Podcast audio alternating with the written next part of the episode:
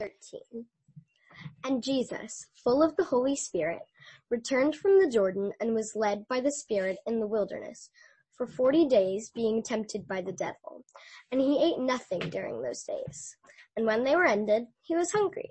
The devil said to him, If you are the son of God, command this stone to become bread. And Jesus answered him, It is written, man shall not live by bread alone. And the devil took him up and showed him all the kingdoms of the world in a moment of time. And he said to him, To you I will give all this authority and their glory, for it has been delivered to me, and I give it to whom I will. If you then will worship me, it will all be yours. And Jesus answered him, It is written, You shall worship the Lord your God, and shall, and him only shall you serve. And he took him to Jerusalem, and set him on the pinnacle of the temple, and said to him, If you are the Son of God, throw yourself down from here, for it is written, He will command his angels concerning you to guard you, and on their hands they will bear you up, lest you strike your foot against a stone. And Jesus answered him, It is said, You shall not put the Lord your God to the test. And when the devil had ended every temptation, he departed from him until an opportune time.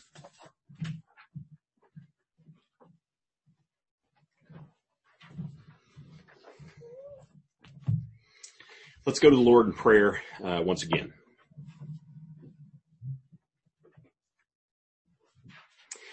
Father God, we give you thanks uh, for Jesus Christ. We thank you that because of uh, his perfect life, um, that we have a perfect high priest, a priest who um, who can sympathize um, with our plight. God, not um, uh, someone who is is different different from us to the extent that he could never understand what it was like to to be human and, and to go through the difficulties and the struggles of a human life, um, God, but instead a a high priest who has who has um, experienced everything that we have experienced and suffered in the ways that we have suffered and even greater, God.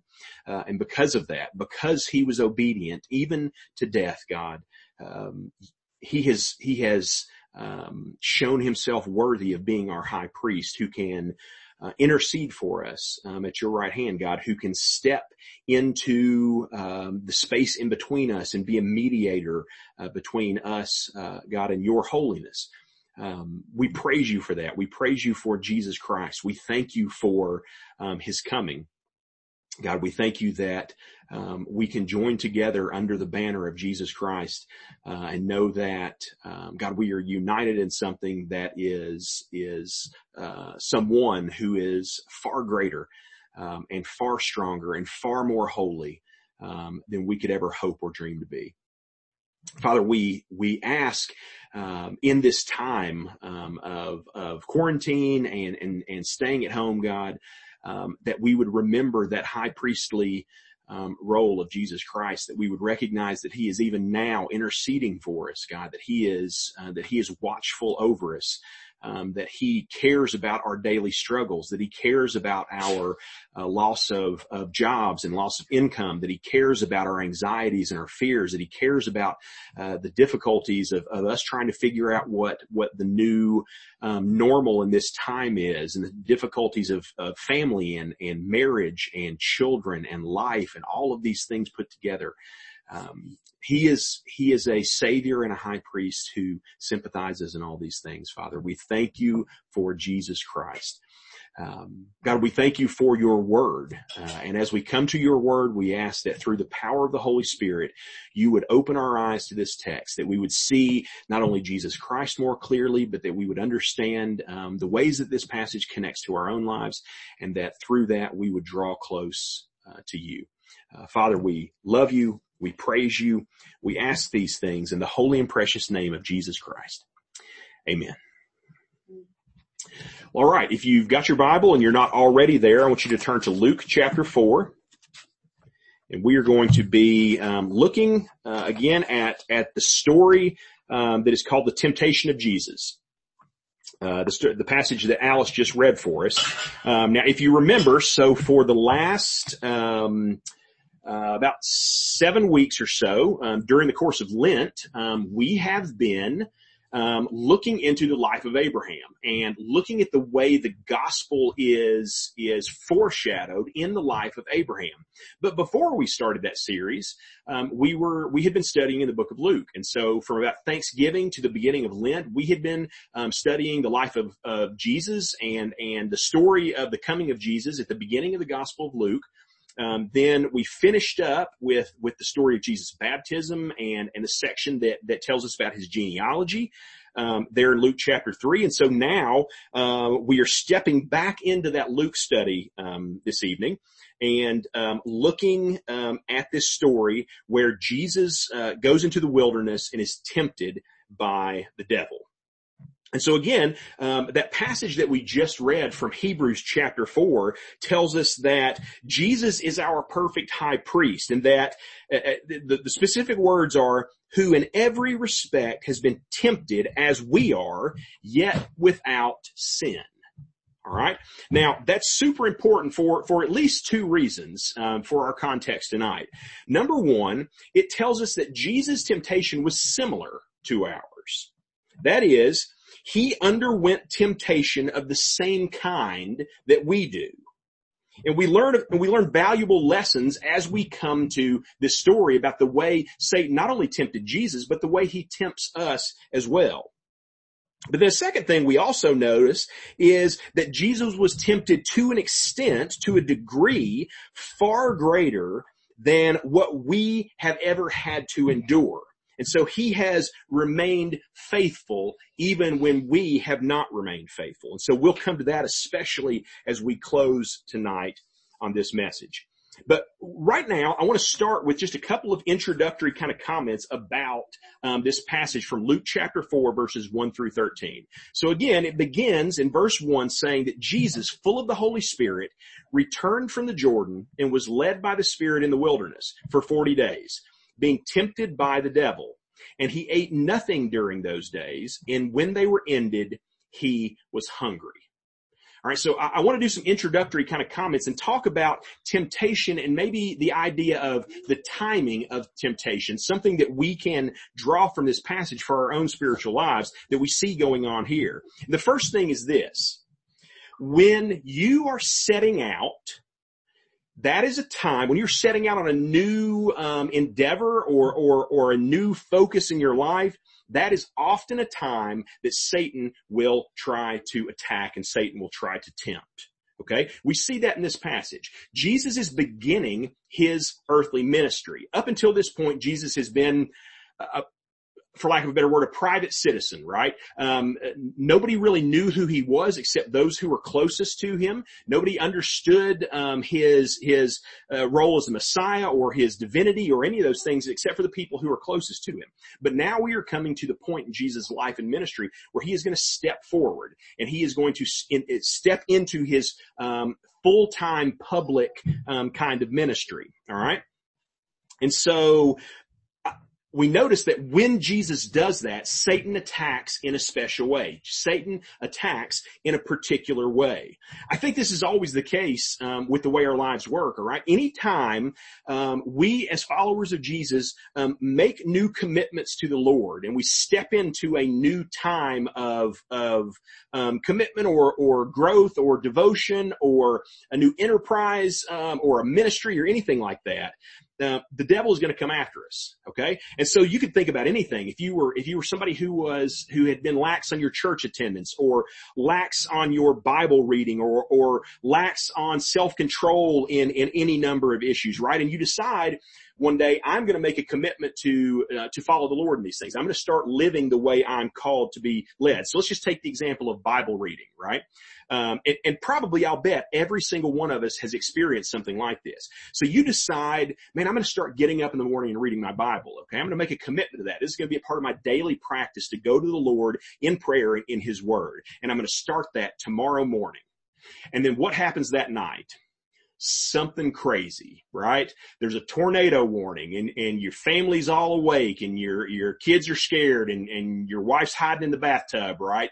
Um, uh, you didn't get good sleep for some reason. There was a dog barking all night, right? There'll be all these little things that interfere with you so that the next morning you say, well, you know what? Maybe this wasn't the best day to start. Maybe I'll start again later and then you've missed the opportunity, right? Stumbling blocks and snares come out of the woodwork when we're starting out on a new endeavor. Okay. And, and that makes sense, right? Why would the devil allow you a lifetime of faithfulness and blessing when he can derail you at the outset? Okay. And so what I would say is this, anytime you embark on a new thing, be ready for pushback from the devil. Okay. Be ready for pushback and recognize it when it happens. All right. Two, another thing that I want you to notice is this. The devil often attacks us, not only at the beginning of things, but God often attacks us when, uh, the devil attacks us when we are worn down.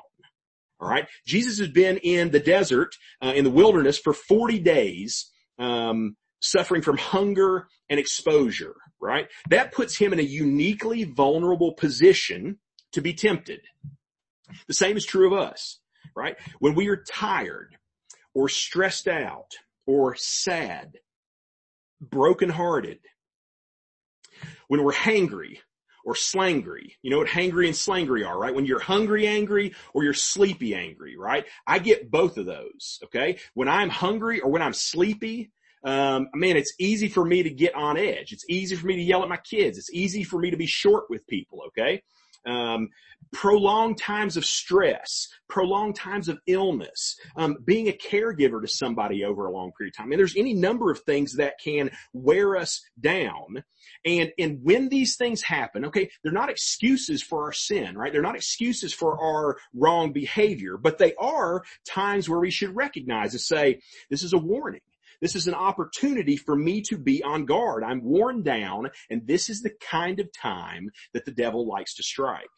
So not only do in, in those times do we um, are, are, we do we need to be more on guard but in all honesty they are oftentimes things that reveal our true weaknesses right everybody can be kind to the barista uh, when it's a sunny day and you got nowhere to go and nothing to do. But wait until the day when you're running late and you're on edge and you're uncaffeinated and we'll see what people are really like.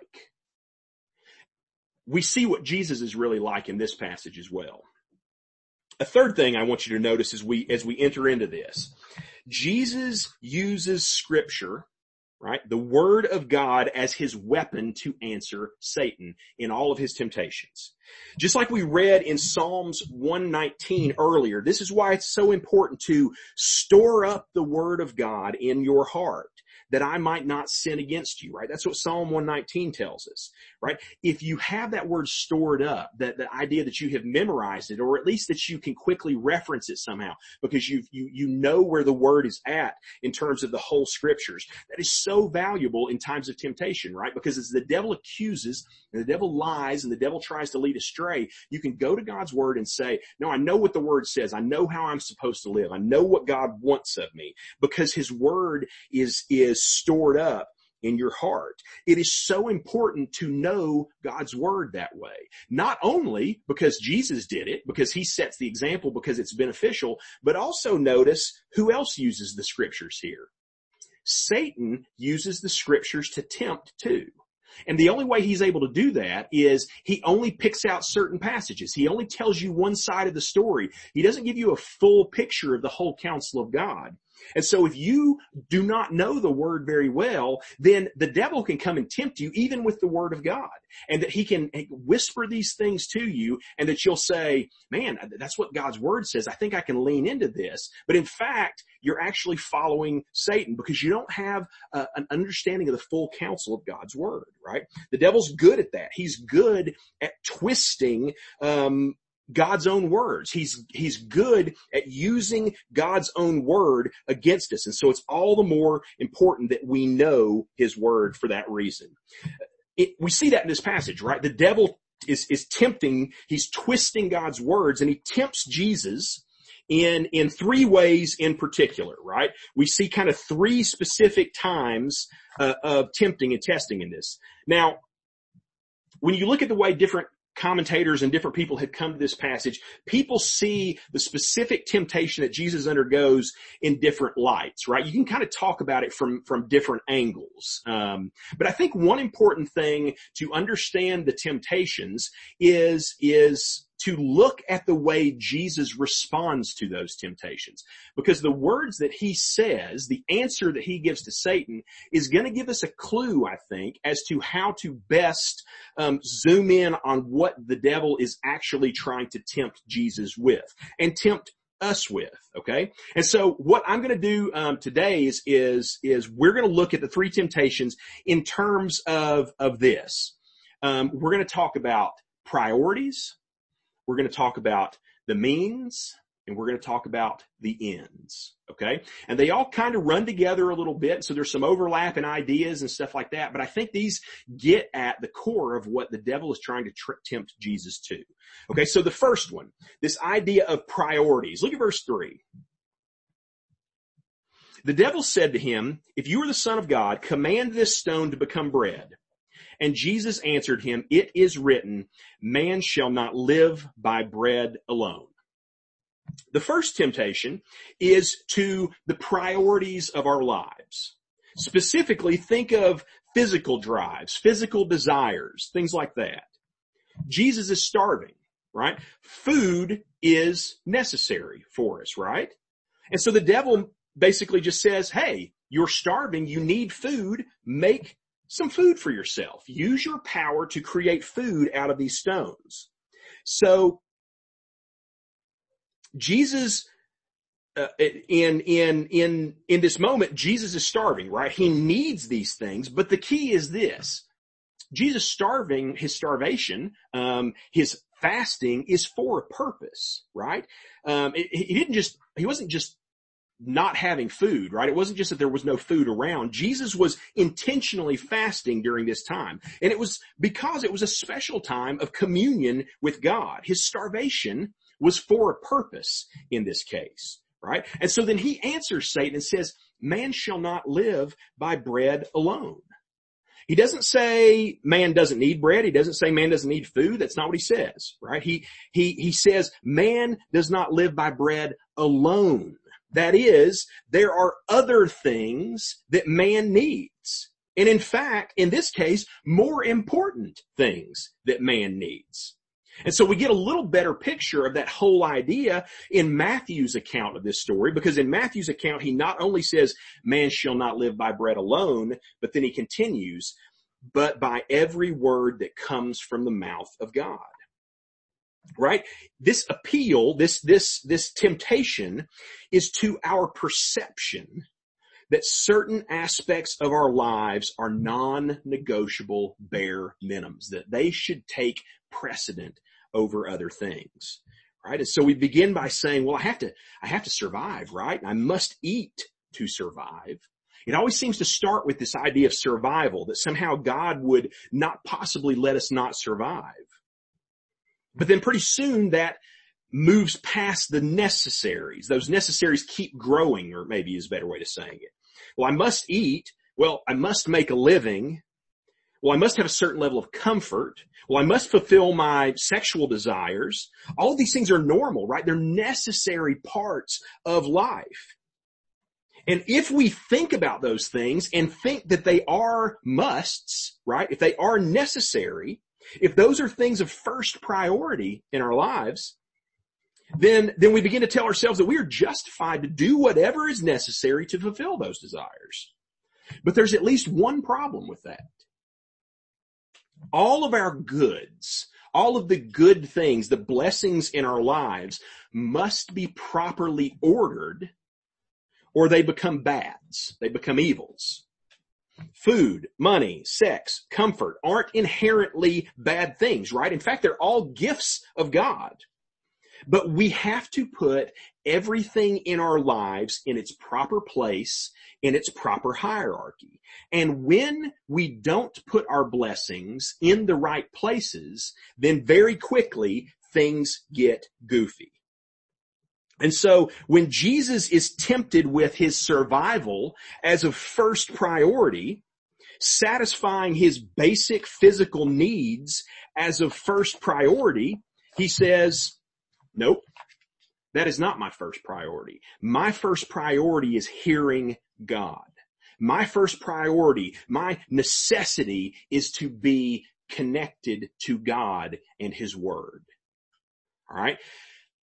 It, during this COVID-19 crisis that we're in the middle of, we have heard all kinds of stuff about essential, right? We've, we've, we've asked what services, what, what businesses, what consumer items are essential. Is, is a grocery store essential? Is a church essential? Is a golf course or a liquor store or an abortion clinic? Are these things essential to us? I pray that, that one of the things that comes out of this, this whole time that we are living through is that it makes us reassess what is actually of first importance in our lives. Because here's the deal, and we'll, we'll move on with this. Our lives must be properly ordered and we must understand what is truly necessary and essential about them. Okay. And so, so the devil continues. Jesus, Jesus does not fall for that temptation, right? And so, um, the devil continues in, in verse five. And I think this is what you could say a, a, a temptation of means. Okay. Verse five. And the devil took him up and showed him all the kingdoms of the world in a moment of time and said to him, to you I will give all this authority and their glory, for it has been delivered to me, and I give it to whom I will. If you then will worship me, it will all be yours. And Jesus answered him, it is written, you shall worship the Lord your God and him only shall you serve. So we could, we could go a lot of different ways with that one too, right? We could talk about, for one, the fact that the devil's overplaying his hand a little bit, right? Um, the devil certainly has a certain amount of influence and control in this world, but he does not have the kind of control that he seems to, to be implying um, again, a deception on his part, but, but, but I want you to look at, at something a little bit different, right? I think the temptation that is going on in this passage is, is what you could say it's the temptation of the shortcut. It is the temptation that asks the question, do the means matter if we get to the desired ends that, that we wanted anyway? Okay, so think about it. Um, do you realize that the devil is actually promising Jesus what Jesus actually came to do and is already promised.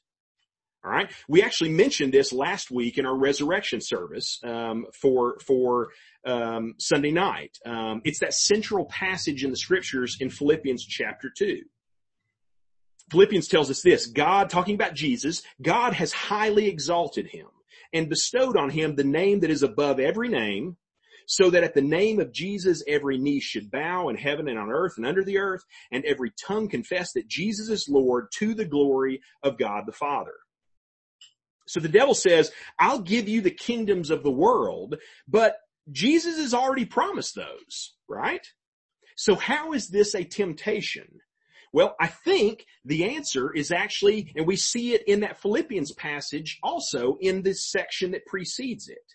Because we have to ask the question, why will Jesus, why will every knee bow? Why will every tongue confess? Why has God exalted Jesus? And we find the answer in verses 8 and 9 of Philippians 2. It is because Jesus emptied himself by taking the form of a servant.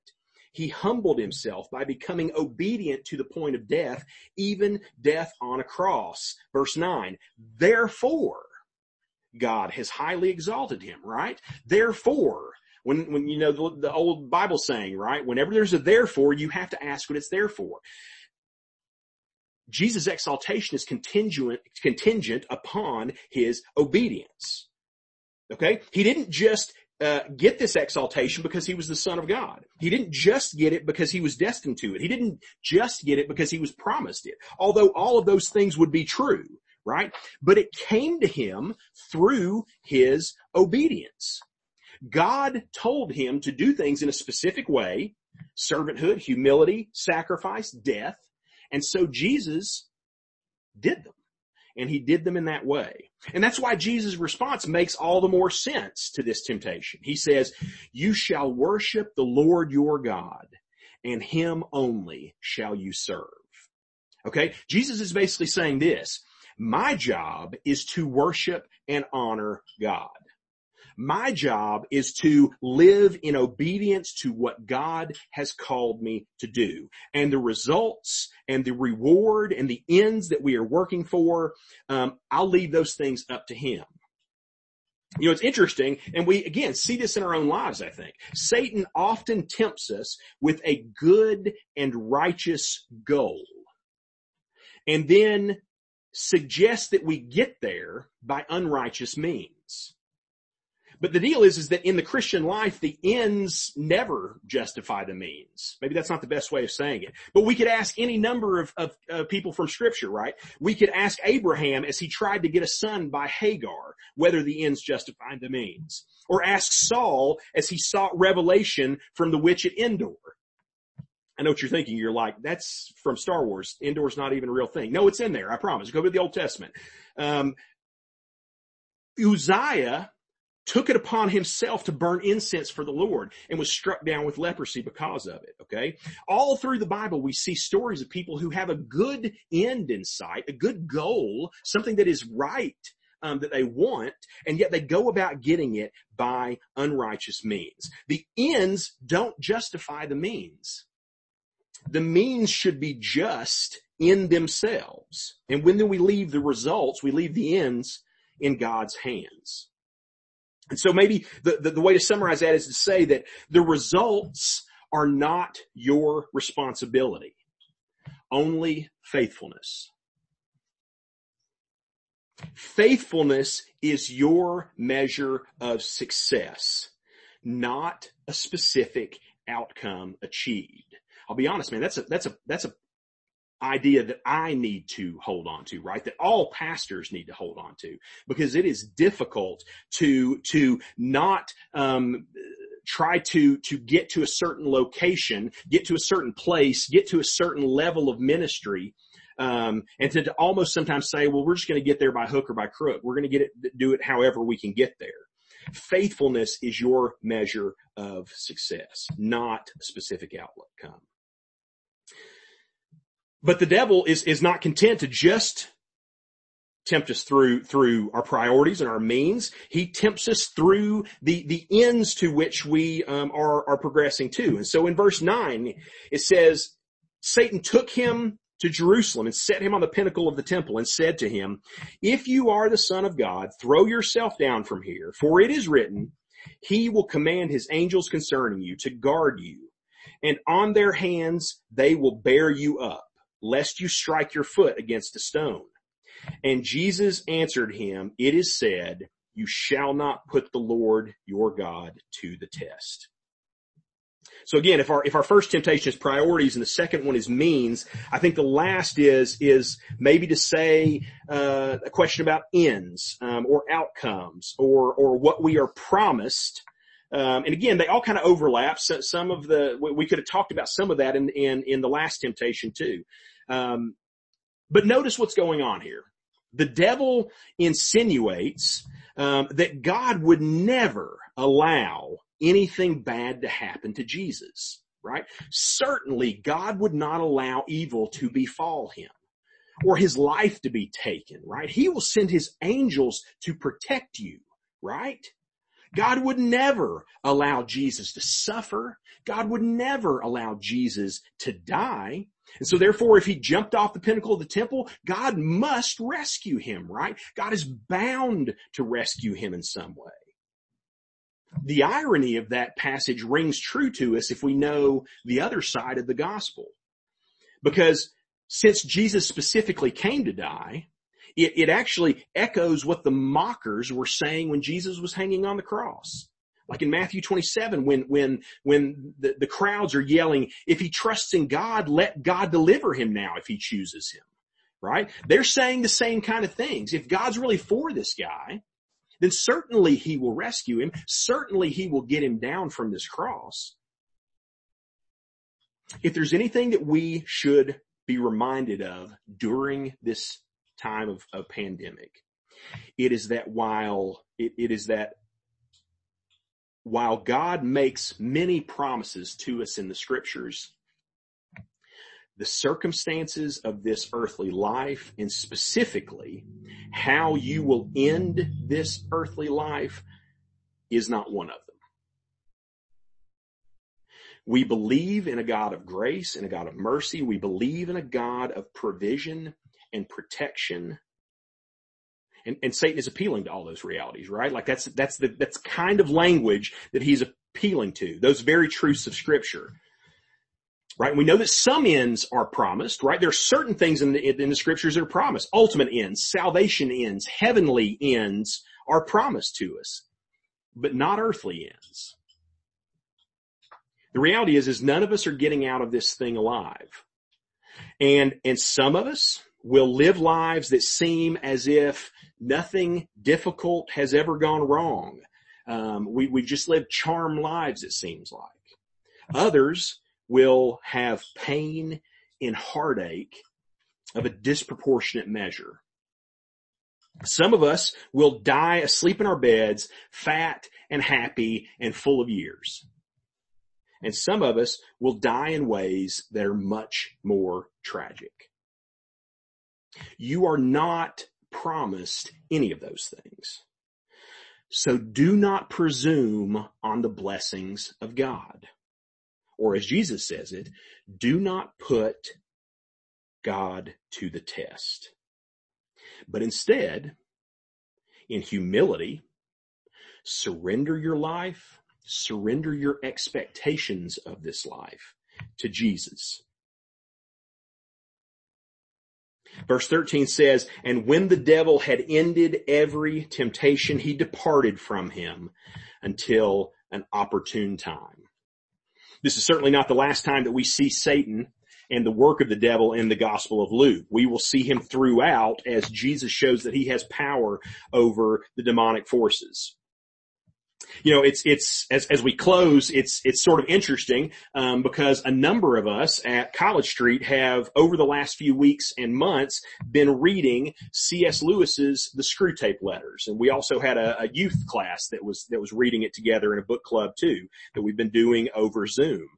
Um, and it's sort of convenient, right, that we have been reading it and that we would re-enter the study of the Gospel of Luke at the temptation scene after spending two months or more reading about this deceptive subtlety of Satan's schemes. It makes us realize, as we read that book and as we read this passage, it makes us realize that throughout our daily lives, but especially at key moments in our lives, we come to a crossroads, a testing much like Abraham did when he was called on to sacrifice Isaac that we read about last week. We come to a point where we have to make a decision and that decision is often going to direct the moral trajectory of our lives. And so in, in his book, Mere Christianity, which we were not reading, but, but C.S. Lewis says this. He says, the little decisions you and I make every day are of such infinite importance. The smallest good act today is the capture of a strategic point from which a few months later you may be able to go on to victories you have never dreamed of. And an apparent, apparent trivial indulgence in lust or in anger today may be the loss of a ridge or a railway line or a bridgehead from which the enemy may launch an attack otherwise impossible right? We recognize the daily crossroads that we come to as we are presented with situations where we have to choose whether we will listen to Satan or we will listen to Christ.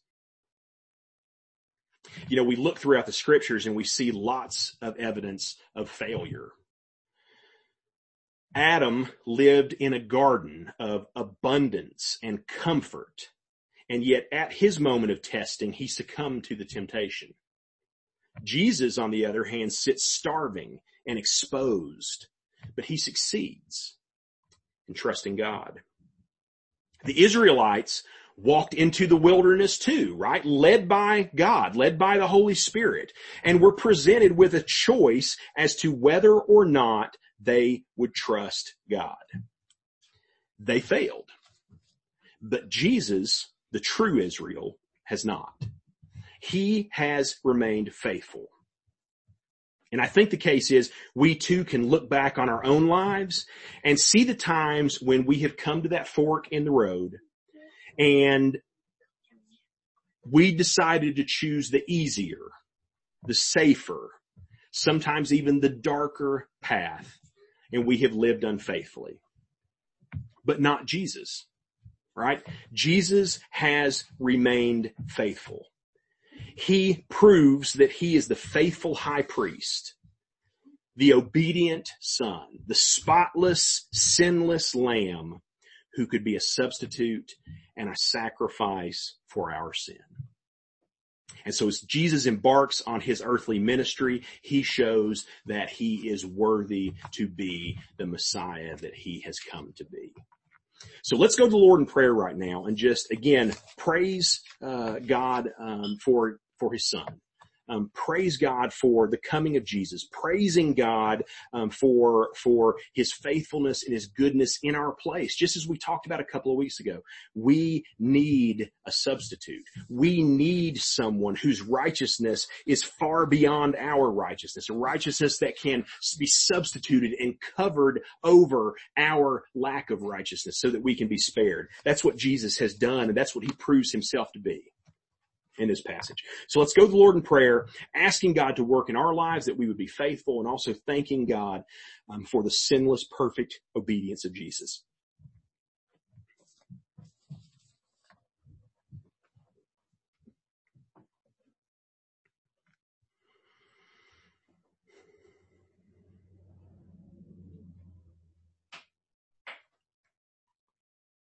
Father God, again, we come to you in prayer, God, thanking you, blessing uh, your name um, for the goodness and perfection and righteous obedience of our Savior Jesus Christ.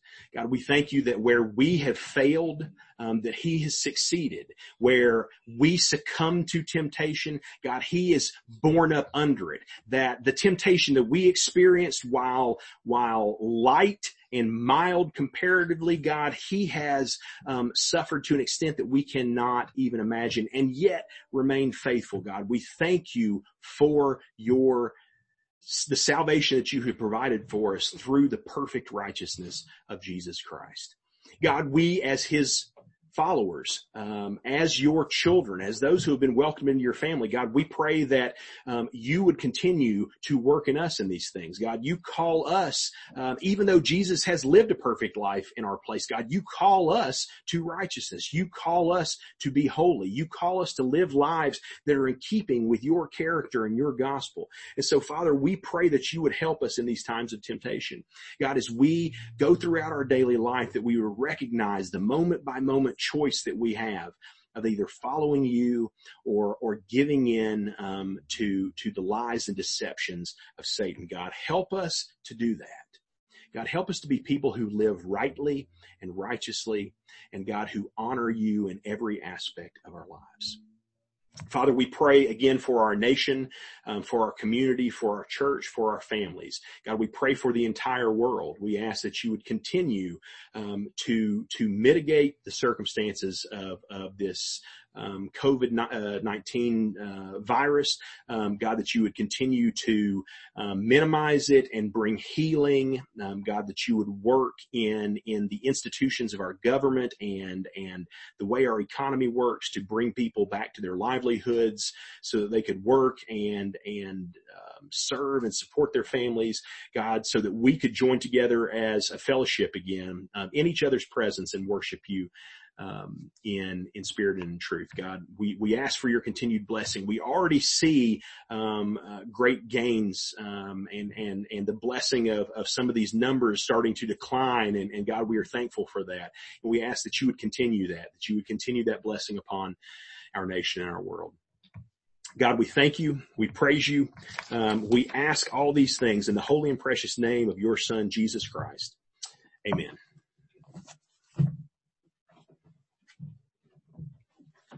Please stand and sing the closing song.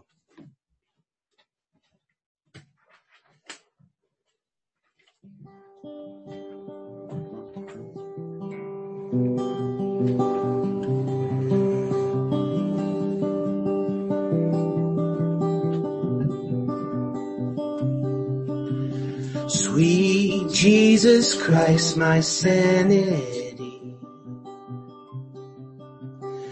Sweet Jesus Christ, my clarity.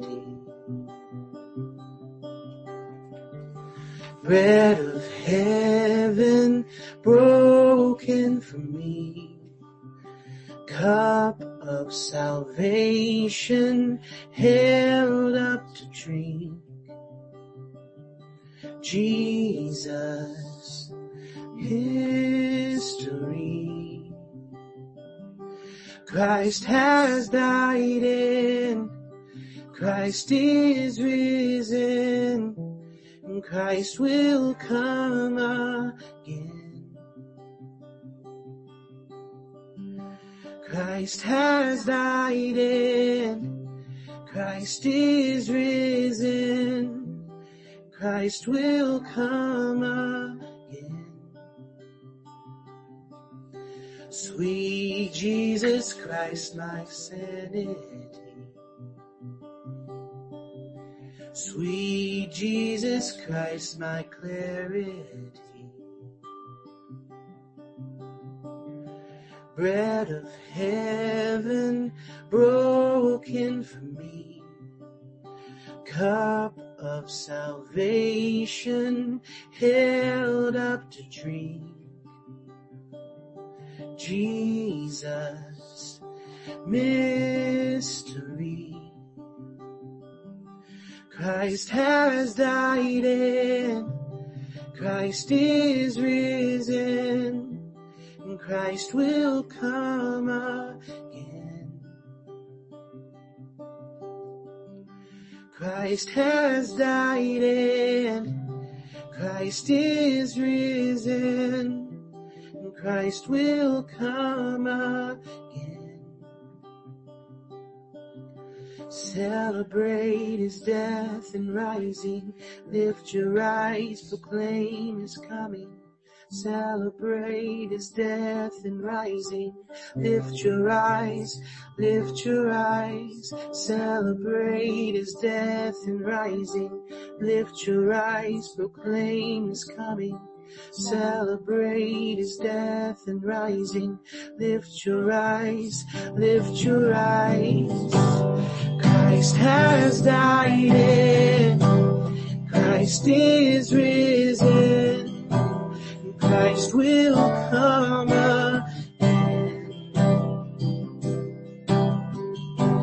Christ has died and Christ is risen.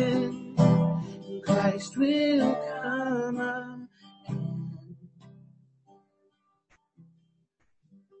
Christ has died and Christ is risen. Christ will come again. Christ has died and Christ is risen Christ will come again.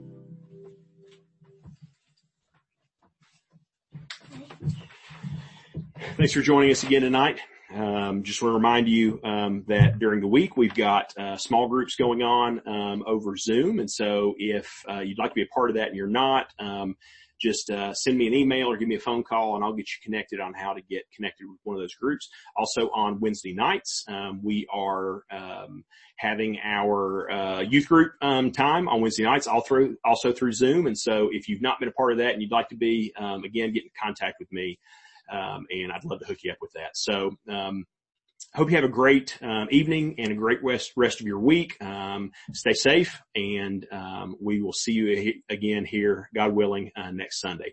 Hear this benediction as you go. May the Lord bless you and keep you, make his face shine upon you and be gracious to you, turn his face towards you and give you peace. See you next week.